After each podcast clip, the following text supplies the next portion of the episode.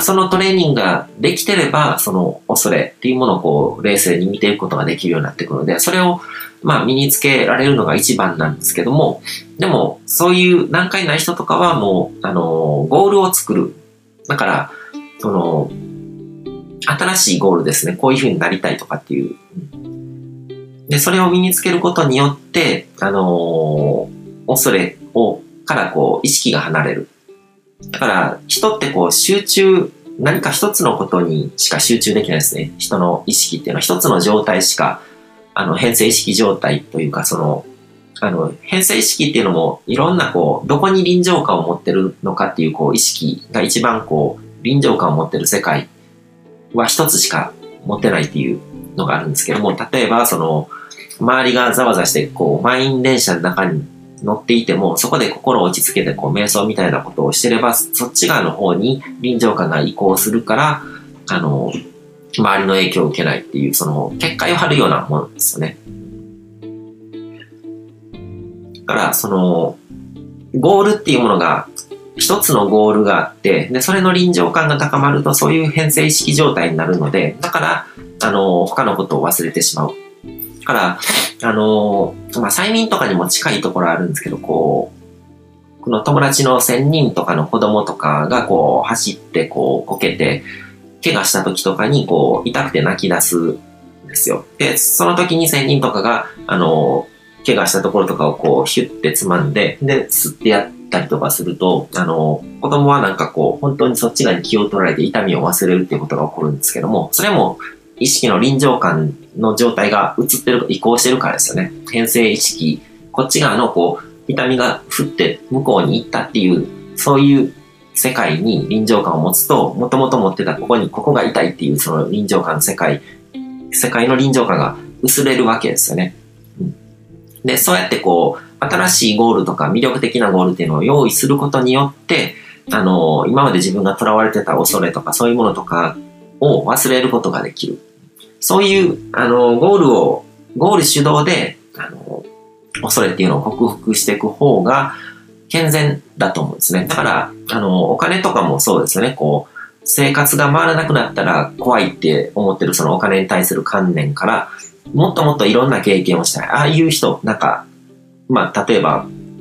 起業してる先輩とかと会いに行って、僕とかもそうなんですけど、こう、あの、懇親会に出たりとか一緒に遊んだりとかすると、こっち側の世界で絶対に行きたい。こっち側の方が絶対に楽しそうだっていう風になると、何としてもこっち側に行きたい。そのためにはお金が必要だってなると、その、お金を失うのが怖いからどうにかしようとかっていうんじゃなくて、前向きにそのお金を作らないとこっち側に行けない。より、あの、動機が強くなるわけですね、モチベーションが。で、それで、あの望んでるものをどどうすれば手に入れられるのかなっていうことがこう理性も働いて、あの、いろいろと方法が見えてきて、で、それが手に入るっていうことが起こってくるわけですね。で、その、だからそういうゴールを新たに持つっていうのがコーチング的なその解決法で、でも既存のスピーチャル業界の手法っていうのは、その、まあ、どっちかというと、こう、恐れの正体とかを見極めたりとかして、あの恐れを克服する、メンタルブロックを解除するみたいなことをやっていくんですけども、それは本当にこう、一部の悟りにまで行けた人のみが救われる方法というか、その、ちゃんとトレーニングしないと、あのなかなかうまくいかなかったりとかするんですね。で、魅力的なゴールを設定して、その、ゴールに引っ張られる力で、こう、恐れを目立たなくさせるという。ん、で、理想はまあどっちもできることなんですよ。僕も両方とも場面に応じてこう使い分けてて、あの、何かこう、恐れが膨らんできた時とか、まあ、飛行機に乗った時にネガティブシミュレーションするっていうのもそうだし、何かしらこう、いろいろとシミュレーションしてみて、その、怖さっていうのがなくなった状態で、で、あの、ゴールがあって、それを追うために何としてもこれが欲しい。で、怖さっていうのは最悪の失敗した時にどういうことが起こるのか。最悪の失敗してもそんな大したことないし、本当にこっち側に行きたいと思ってるんだから、だからチャレンジしようみたいな感じで、あの、行動へのエネルギーっていうのが出てくるわけですね。うん、で、あのー、どっちにしても知識とか情報とかを増やすのが肝で、その自分のこう情報を遮断した中で自分の中でぐるぐる考えてるっていうのは一番解決に向かわない方法なので、で、その、本当の意味での瞑想っていうのは、こう、ちゃんと知識とか情報とか増やしながらやっていくことなんですね。意識の中にいろいろ世界を作り上げていくか。で、あのー、お釈迦様ですね、ブッダは、あのー、まあ、苦行とかそういうの、体を痛めつける修行とかそういうのとかをやってて、やってた時期もあったけども、そういうのでは悟れないと思って、その瞑想を始めて、で、悟ったわけですね。で、その時にどういうことを悟ったのかと、もうひたすら自分の中でこう、まあ、恐れを、恐れの正体を見極めるっていうことをやってたんだと思うんですよ。当時の時代とかに、こう、死っていうのはすごく怖いものとしてあったわけで、小、老、病、苦っていう、その、生き、生きること、死ぬこと、病気になること、で、苦しむことみたいな、あの、そういう、こう、人が恐れるものっていうものがあって、それの正体を見極めようとしたんだと。思うんですね。人生の意味とか、なんで、こう、人が生まれてきて、こんなに苦しむために生まれてくるのかみたいなことを考えていって、死っていうものはどういうことなのかとか、病気っていうのはどういうことなのか、で、老いるっていうのはどういうことなのか、で、人生とは何かとか、で、そこからもっともっと広げていって宇宙とは何かとか、そういうことをこう情報空間の中でこう解き明かしていったわけですね。で、その中でこう演技っていう、あの、世界のメカニズムっていうものをまあ、悟ったわけですけども、その、ブッダのすごいところは、今と比べると、圧倒的に情報量の少なかった、あの、2600年前にそこにたどり着いたわけですね。誰かにこう、教えられるわけでもなく、そういうことを、まあ、断片的に、どこかのこう、あの、宗教的な指導者とかが語ってたこととかを、こう、自分の中で、あの、組み合わせたのかもしれないけども、でも今と比べると圧倒的にそういう知識とか情報とかがなかった時代に、2600年前に自分のこう瞑想の空間の中でそこにたどり着いたことだったんですよ。で、それがまさしくその世界の成り立ち、宇宙の成り立ちっていうのが今のこう最先端のこう物理学とかで言われてることと同じようなことまでこう、あの、見てたわけですよね。で、でも今はその、今を生きる僕らっていうのは、ブッダほどもすごくなくても、普通に悟れるんですね。これは知識としてもそういうもう先輩たちがこう悟って分かったことっていうのが全部残ってるからですね。2600年以上の情報の蓄積があって。だから、あのー、そうやってこう、神格化する必要はなくて、まあ確かにその、オリジナオリジナルというか、あのー、先駆者としてすごい人だったと思うんですけども、でも、あのー、圧倒的に後発組の方が有利で、情報とかがあるので、ただその正しい情報に出会う必要っていうのがあって、その、情報が多い分、こう、ノイズも多いんですね。で、中途半端な、あの、情報だったりとか、間違った情報だったりとか、わざとなんかこう、人の心を惑わすような情報だったりとか、そういうものとかがこう、いっぱいあるので、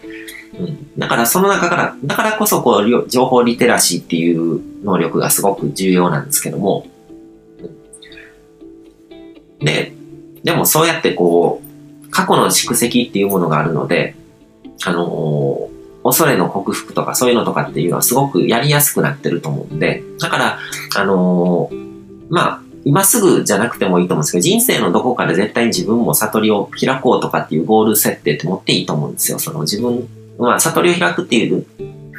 か、こう自分の中でこう、恐れを本当に克服した状態ですね。自分が死んでしまうことだったりとか、自分のこう、あの、自我がなくなってしまうことへの恐怖っていうものが克服されると、あの、他に怖いものっていうものはなくなっていくんですね。すべてそれ以下の、あの、恐れでしかなくなるので、だから、あの、まあ一度しかない人生だからとことんやれることをやってみようとかっていう発想にもなってくるし、そうすると本当の自分のこうクリエイティビティ、創造性っていうものが発揮されたりっていうふうにもなっていくので、だからどこかしらでそういうことを、あの、まあ瞑想の習慣とか持つんだったらそういうことをこう、毎日毎日こう考える習慣とかをつけていくと、どっかでふっと、あの、あの、恐怖がなくなったりとか、そういう瞬間が来たりとかすると思うんで、まあ、そこ、そこが完全に終わりとかじゃなくて、そこからもいろいろと進んでいくんですけども、でも、少なくとも、一番怖いと思ってることが怖くなくなるっていうだけで、その先の人生ってもう全然、あの、視界が変わるので、だからそういうのは、あのどっかで目指していくといいと思うんですね。こう、瞑想の習慣とかを持って、で、今、その時々で自分が今抱えてる、こう、恐れてることは何かなとか、何が怖いのかなとか、そういうこととかを見ていって、こう、あの分解していくというか、で、正体を知るっていうことをやっていくと、どこかで絶対に、あの悟りの境地みたいなとこにはたどり着けるので、で、そうなってからが本当にこう、スタートで、で、そうなってみると、わかると思うんですけど、世の中、その意識レベルに達してる人って意外と結構たくさんいてて、で、あの、社会的に大きく活躍してる人とかっていうのは、大体、あの、そういうのを乗り越えてる人たちなんですよ。意識レベルとかがすごく高いんですよ。で、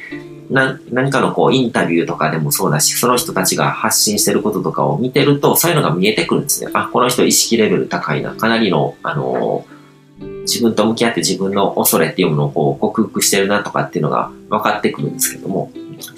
だからまず自分がそういう状態になると人を見る目っていうのも変わってくるし、あの、いろいろと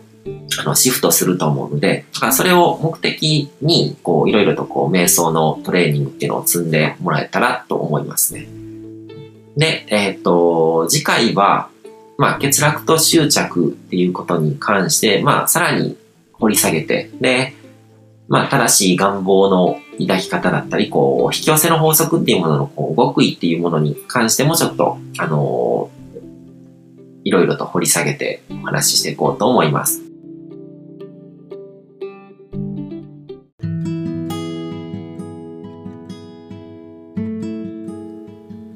今回も最後まで聞いていただいてどうもありがとうございます。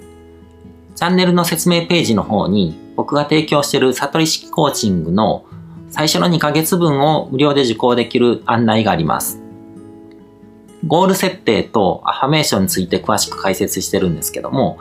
僕自身もこれらのことを本格的に取り組み始めて、で、それで大きく人生を変えたという経験があるので、あの、まだ受講したことがない方であったりとか、このタイミングでピンとくる方はぜひ登録して体験してみてください。また、僕がどんな人間なのかを簡単に知ってもらえる2分ほどで読める会員プロフィールのリンクも貼ってます。僕自身がインターネットを通じた出会いによって自分の人生を大きく変えたので、この出会いがあなたの人生を変える良いものになることを願ってます。